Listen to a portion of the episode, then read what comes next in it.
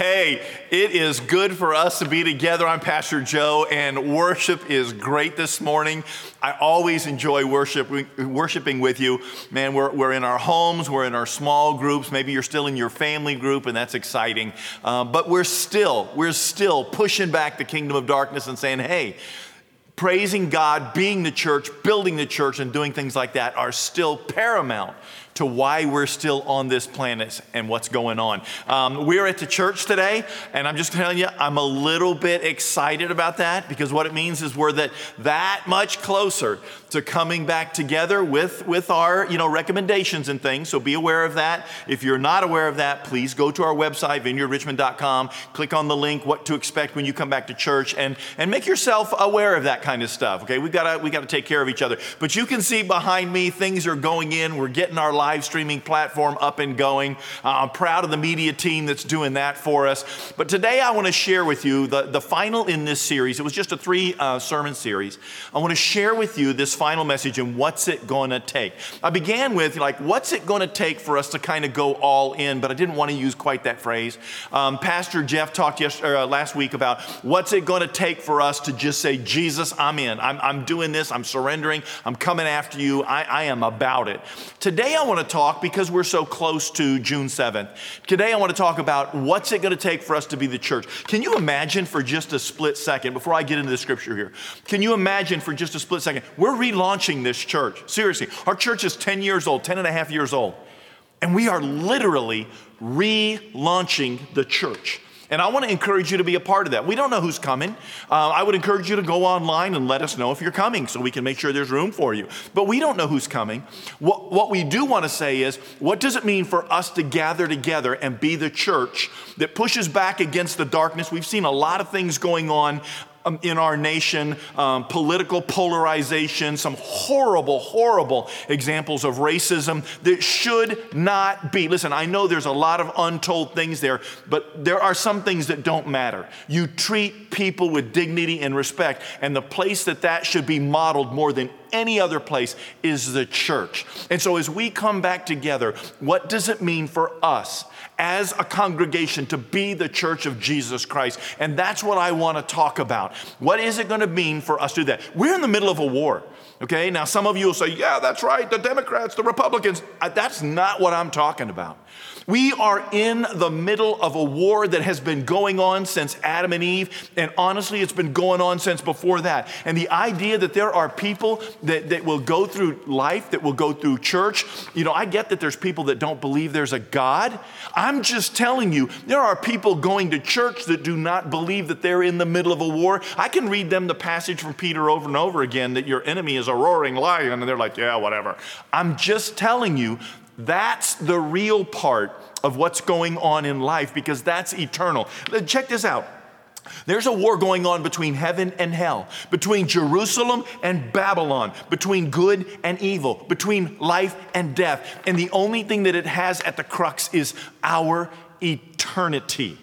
And I want to show you that because we've got to decide what is it going to take for us to, to be a part of this battle? The battle's been won. But what does it take for you and I to be a part of this battle in the midst of the last 12 weeks, in the midst of the coronavirus, in the midst of, it's not going to stop. Tomorrow it'll be something else.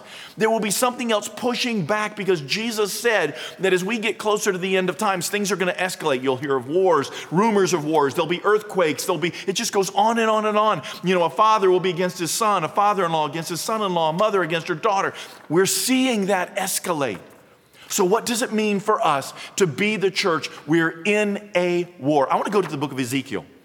Today, I want to do Ezekiel, okay? So, I want to, it's, it's, one of the bigger prophets, it's one of the bigger writings. So, if you just crack your, your Bible in half, you should be you, about in the Psalms, okay? And so then you're going to find the next biggest book is going to probably be Ezekiel if you're not in Job, okay? But let me just read for you Ezekiel 28. And I want you to just listen to the words. You can, you can get your Bible if you'd like to.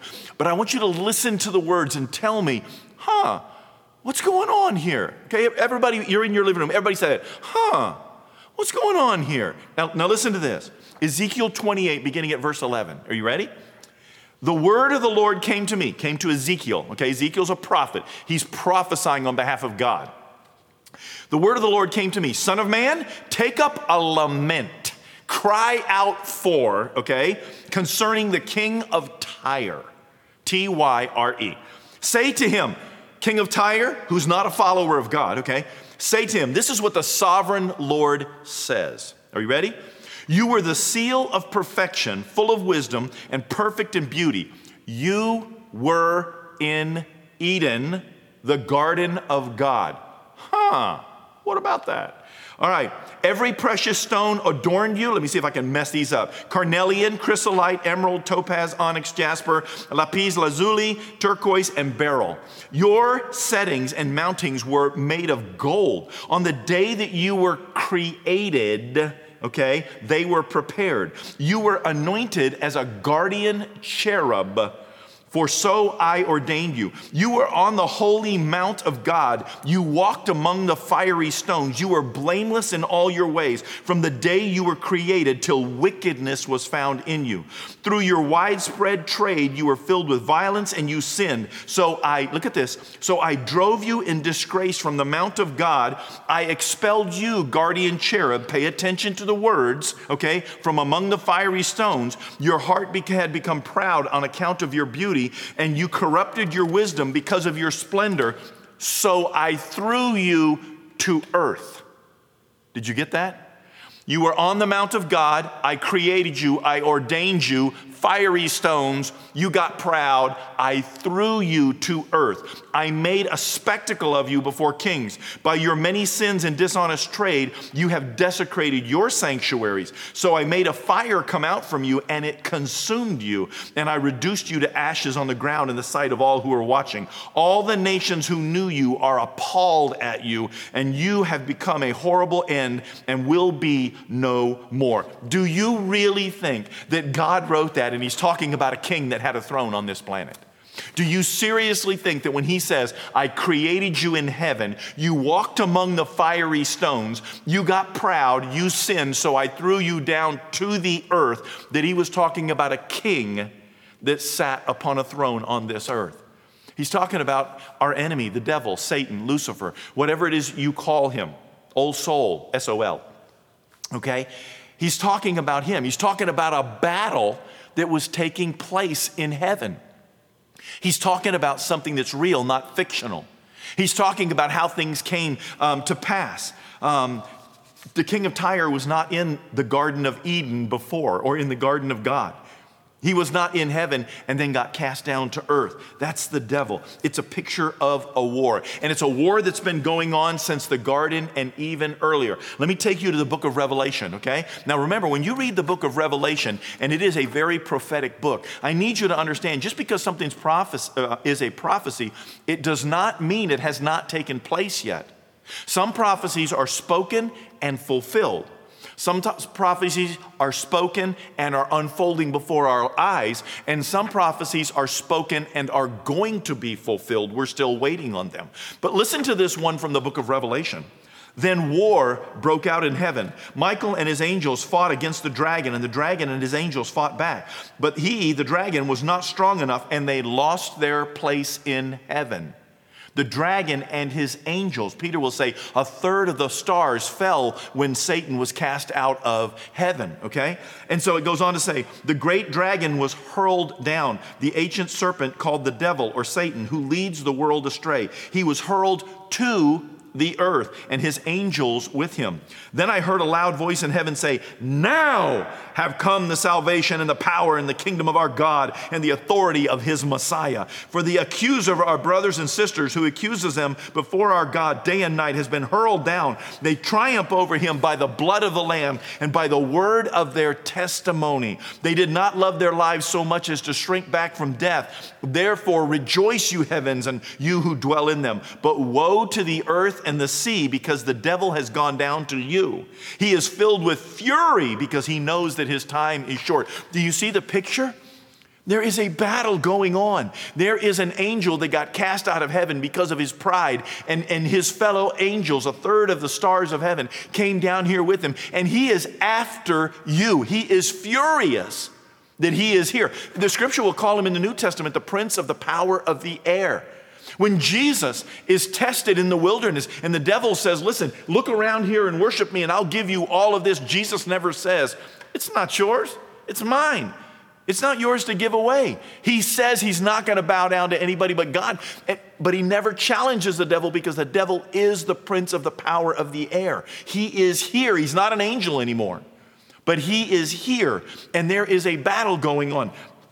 Um, look at what we're gonna we're gonna get into this. Okay, the world is very blind and they just don't want to believe it. We don't want to deal with it. And I'm not talking about, um, you know, like Hollywood's version. I'm not talking about like Supernatural on TV in the series. I'm not talking about uh, uh, some of those other stuff that they produce. I'm not talking about that. I'm talking about real. I'm talking about Paul saying that the, the enemy, the devil, that, that Lucifer himself will appear enticing as an angel. And, and so his, his, his demons will as well. They're not going to scare you back to heaven, they're going to entice you away. And so that's what we're looking at, okay? In order to live strong and emotionally strong lives, we have to be able to answer in the midst of this battle and being on this earth these three questions, okay? These are not the crux of the message, they lead us into the crux of the message. What's it gonna take? But we've got to know this. Where did we come from? Where do you think you came from? What kind of a person are you? Big Bang? Where did the dust that Big Bang came from? Where did that come from? You, you have to have an answer for it. Otherwise, you have to step into scientific faith or you have to step into religious faith. I choose to believe that I was created, that you can see as an artist a creative process going through animals, going through um, um, uh, you know, uh, different kinds of, of, of monkeys and things like that. We did not evolve from them. You can see the creative process continuing to climax in human beings and eventually with women. Wow. They're, they're cute too. But anyway, I'm just saying, but we can see that. And so we have to ask ourselves, where did we come from? And I'm a, I'm a Psalm 139 guy. I'm the guy that says, I was knit together in my mother's womb, that God knew me before I was even there. He planned for me, He prepared for me. There's no place I can go to get away from Him because He loves me. So I know where I came from. Do you know where you came from? See, knowing where you came from is identity, and I'm a child of God. Yes, I sinned and I was separated from God, but I'm a child of God. And I love the way John opens up his version of the gospel of Jesus Christ when he says, Yet to all who received him, Jesus, to those who believed in his name, he gave the right to become children of God. I love that. Look at this children born not of natural descent, not from a lineage, okay, not a husband's decision, not because he went in and was with his wife, not because of that, okay, but born of God. That's what he's talking about. We have been made children of God. I know who I am. I know the very next question then why am I here? Why am I on this planet? What's going on? The dragon's having a battle. There's angels fighting with each other. There's a war going on. Heaven, hell, Jerusalem, Babylon. Okay, but what am I? What am I doing here? Check this out. That's called purpose. What's your purpose? To make more money? To die with the biggest 401k? Or to invest in people's lives, to stand up for the oppressed? to stand up for those being beaten down, to not be afraid to stand up and say, that's got to stop. The, the, the, examples of racism, just, I don't know if they're more gruesome, but it needs to stop. But it has to start with the church. We're not here to tell the, the world what to do. We're here to introduce people to Jesus and have Him transform their lives and show people that that has to stop. We do have to say something, but we've got to live it first. And so we have to understand then why are we here? In the book of Hebrews, it says this First, Jesus said, Sacrifices and offerings, burnt offerings, and sin offerings you did not desire, nor were you pleased with them. Look at this, though they were offered in accordance with the law. God, you gave us the law, but even those you weren't pleased with, and there's a reason. Because Paul will tell us in his letter to the church in Rome that, that the, the sacrifices were there to teach us that we needed a Messiah. They're to, to convict us of sin. God just continued to compound the law until there was enough law that we're all sinners and we don't have the right to throw rocks at each other. And so, Paul, as he writes to the church, uh, the, the Hebrew people, says, though they were offered in accordance with the law, and then Christ said, Here am I, I've come to do your will. There it is. We are on this planet. That's my purpose, to do the will of God. He sets aside the law, He sets aside the first to establish the second, to do your will. And by that will, we have been made holy through the sacrifice of the body of Jesus Christ once and for all. So we set aside the law. It's done for us in that we have surrendered our life to Christ and we accept that payment for our sin. For people who haven't done that, then they're still accountable to the law because they have not been set free. They have not received the freedom that's free to them. And then the third question is if we're going to win this war, it's like, where are we going? Man, you just can't run around and flail. Paul says we can't fight like a boxer just doing this, swinging our arms with our eyes closed. You don't do that. You fight on purpose. You fight in a directed manner. You have a vision, you have a focus, and it's right there in front of you. And so we have to say, where are we going? And this is the hope of Christianity. It really is. So we need to know our identity, we need to know our purpose, and we need to know our hope. And our hope is in Jesus in John 14 saying, Do not let your hearts be troubled. Listen, we got troubled hearts. We got troubled hearts. I'm back in church.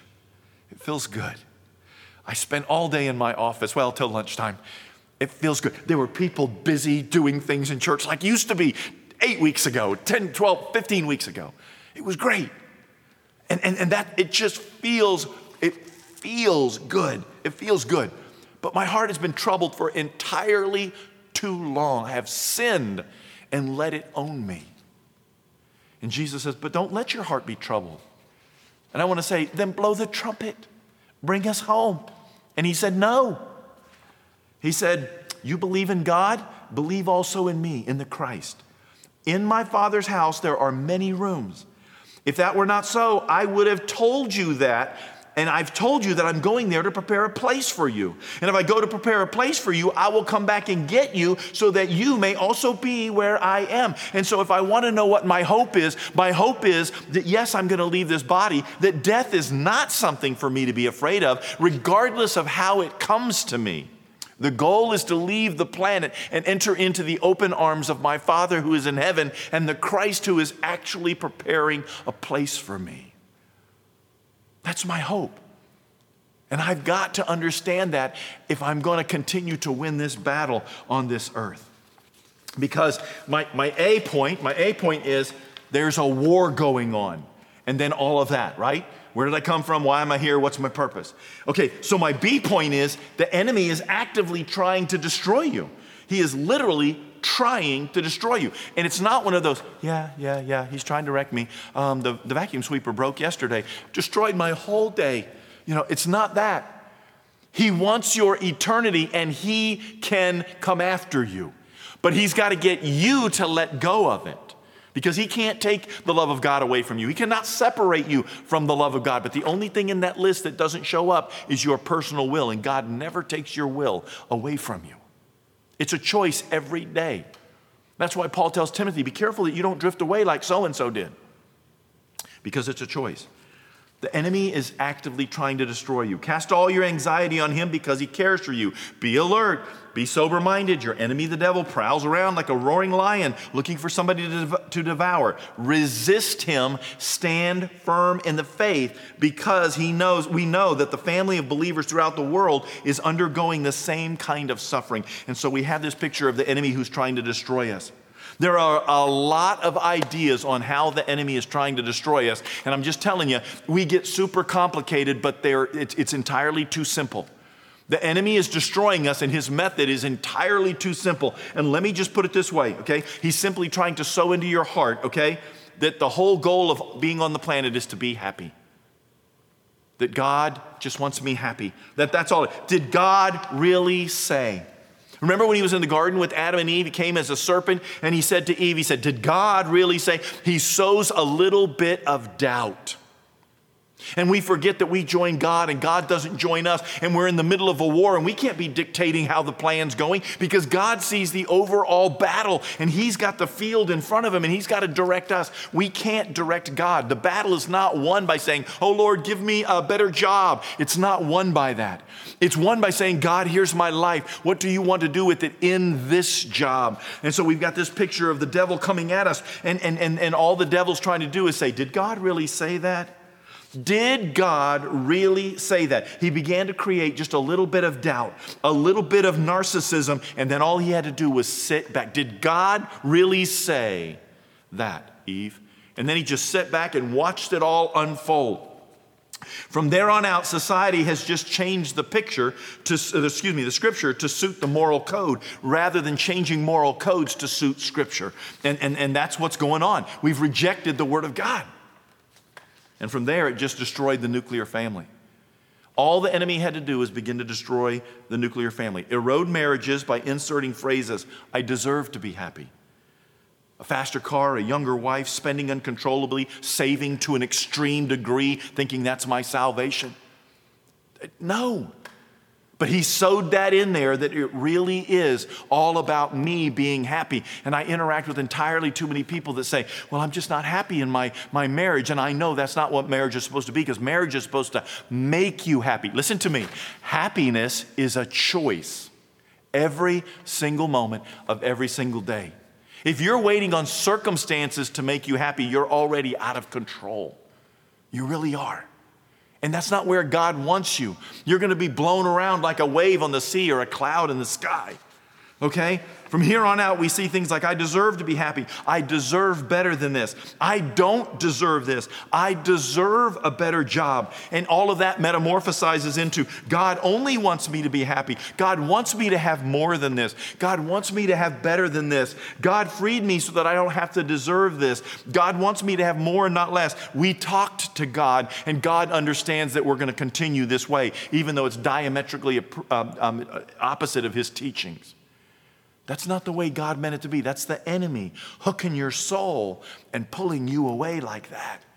And actually, all he's doing is watching because he just sowed some seeds of doubt. The enemy wants to destroy us, he wants to take your joy.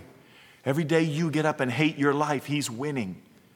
And you're losing, and God's brokenhearted for you. He robs you of your joy, he steals your relationship, and actually, you know, sometimes invites bad decision making on your behalf, on your behalf, um, um, rash decision making on our behalf leads to negative consequences. And then we want to blame God when if we had just backed up and said, God, I need to talk to you about this. Should we do this? And God would have said, hey, that might not be best. Let's don't do that. But even when God says that to us, we say, ah, I'm going to do it anyway, don't we? But then we want to blame somebody, and that's not what God wanted. And finally, it creates a disposable society. The enemy has created a disposable uh, society. Disposable marriages, okay, that die when somebody doesn't always get their way. Disposable children. If we don't want them, we just get rid of them. Disposable companies, disposable employees, disposable lives, disposable relationships.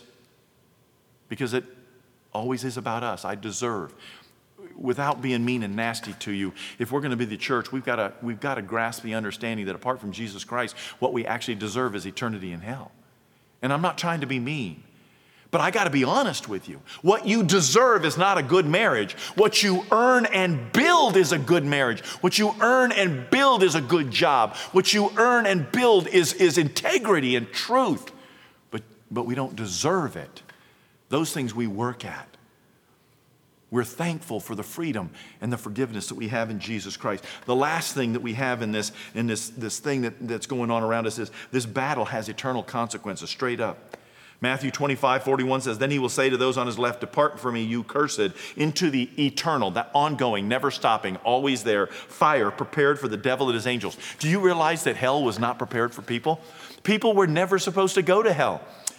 Uh, the angels were cast down to the earth. God began to create a lake of fire, a very real place. It's not a metaphor, it's a very real place because Jesus says it's a place for the devil and his unholy angels. And the truth of the matter is, when people decided they were going to follow the devil, where are they going to follow him to? We follow Jesus. He went to prepare a place for us. They follow the devil. He's only got one end. And at the end, the scripture says the devil and hell, both of those two things separately, will be chained up and then they will be thrown into a lake of fire. Lake of fire, hell, the devil.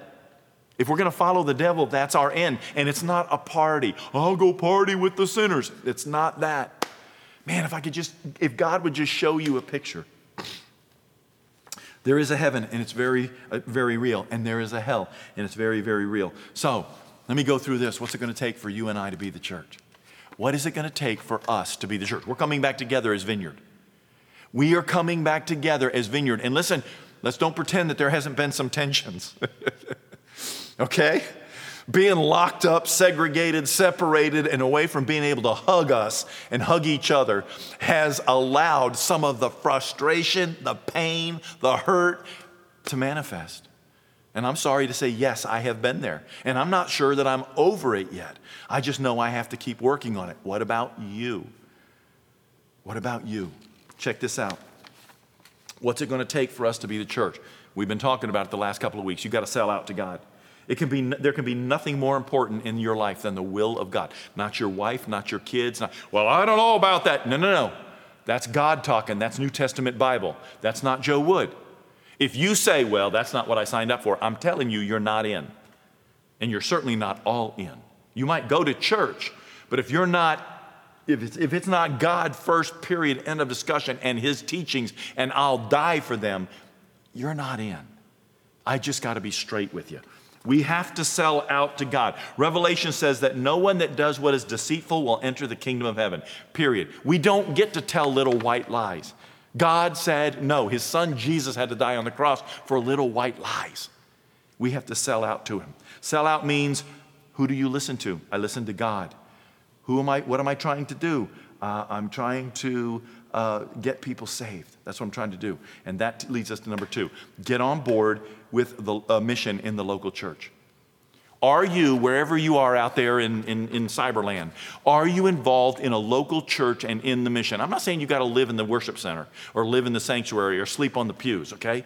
What I'm saying is, are you involved? Do you have a part? Because you were uniquely created to do something. Check this out in 1 Corinthians. Paul says, by the power of the Holy Spirit, he's, he's writing a letter. Now, to each one, the manifestation of the Spirit, the gifts of the Spirit, speaking in tongues, language, administration, um, gifts of works and service. They're given for the common good. If I can be a preacher, I mean, excuse me, if I can be a Christian, if I can just say, you know what, I'm done with the church, that's it, I'm just gonna go kayaking every Sunday, I'm just telling you.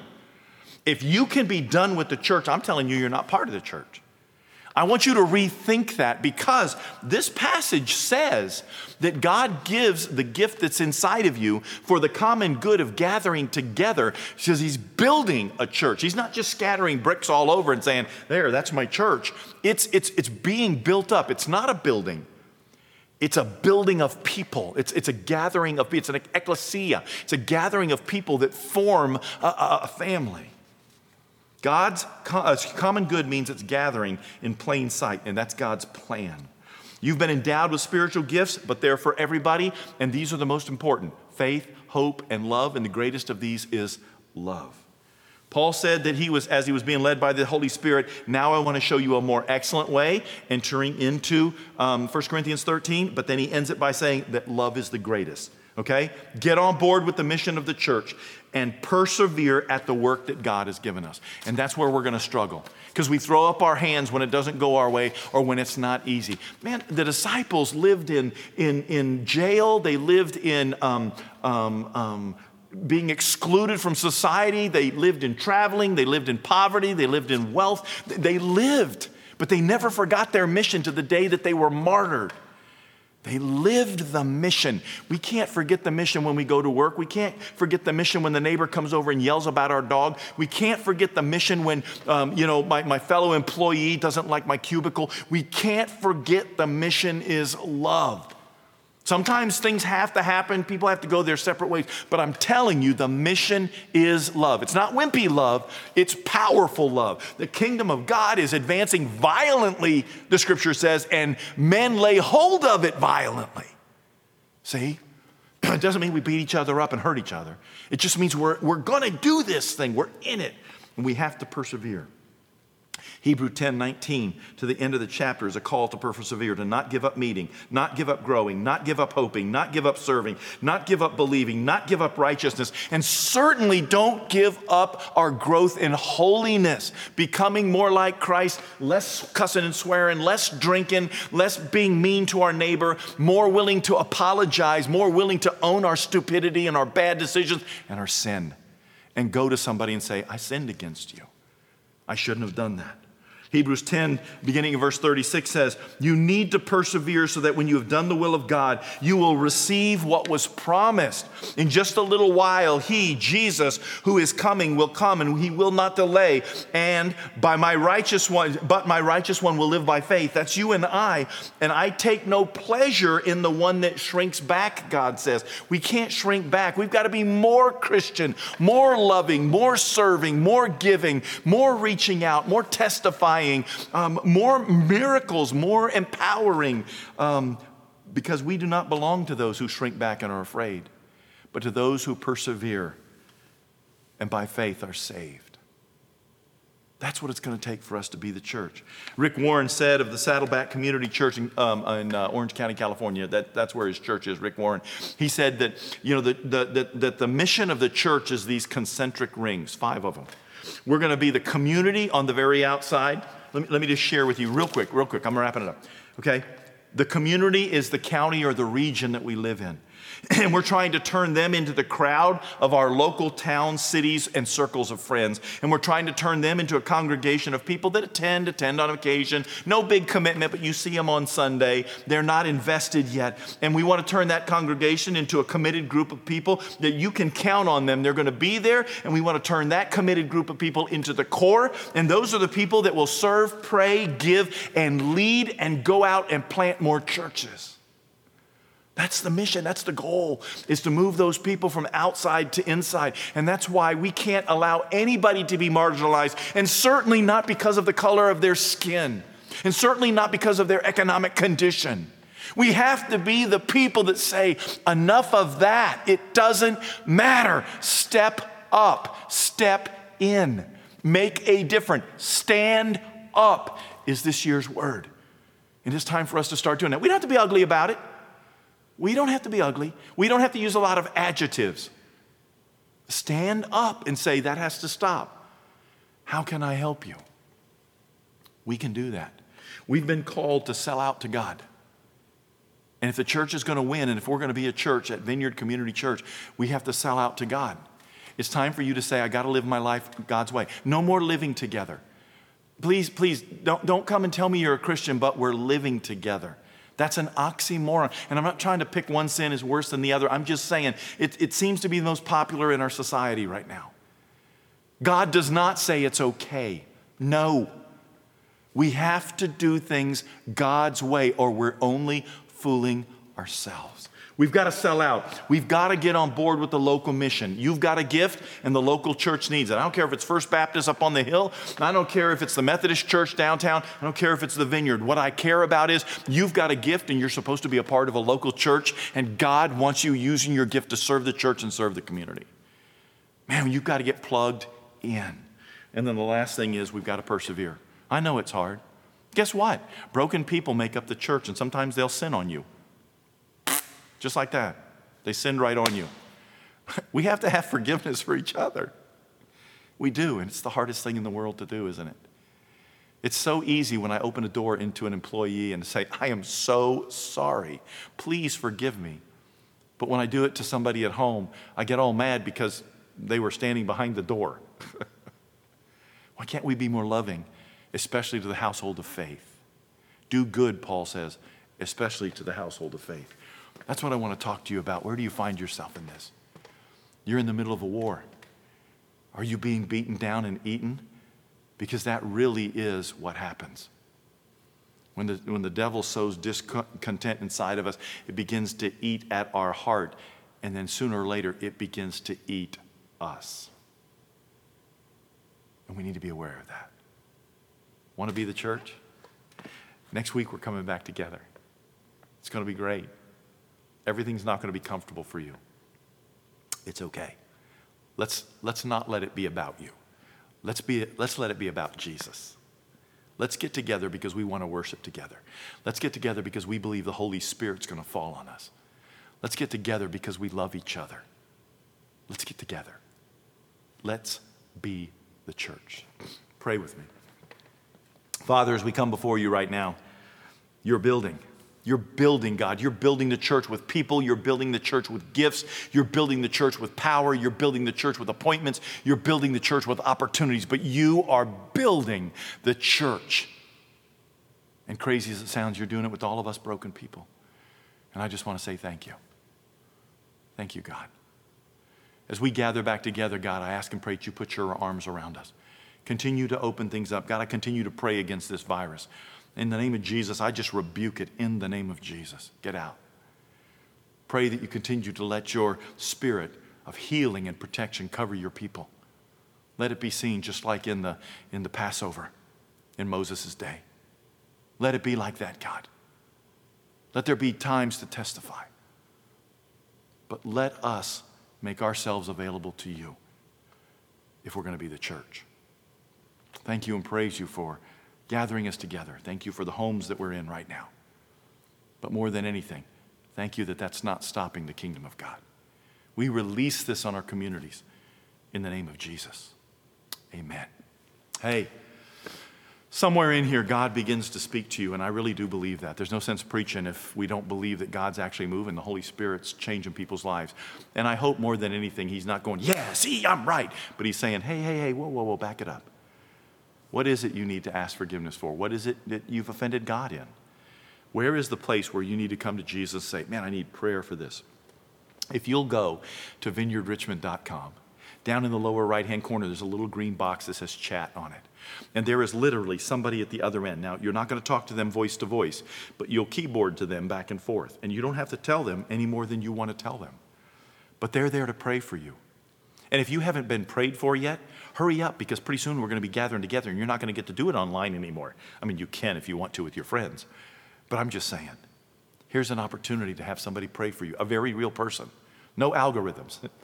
a little person, dark haired person, a little dark haired person, kind of a big guy. Okay? They're going to pray for you. You know why? Because God loves us, and if He loves us, He loves you. Little button, vineyardrichmond.com, chat, push it. Watch what happens to your life. It can be pretty amazing. For those of you that would like to, I'm looking forward to seeing you next week. Hey, listen, come in a manner that makes you feel most safe, okay? I got no rock to throw at you. For those of you that are like, ah, it's too early, I'm not throwing any rocks at you either. Stay home. We're going to live stream this baby. It's going up this week. That's what's going on behind me. We're going to do our level best to have it ready for you so that you can take your time to integrate back in. Because we want you safe. More than that, we want you to have peace when you worship. And that's our goal. So, in any case, I'm looking forward to seeing you next week. Check it out, vineyardrichmond.com, what to expect when I come back to church. I'll see you next week.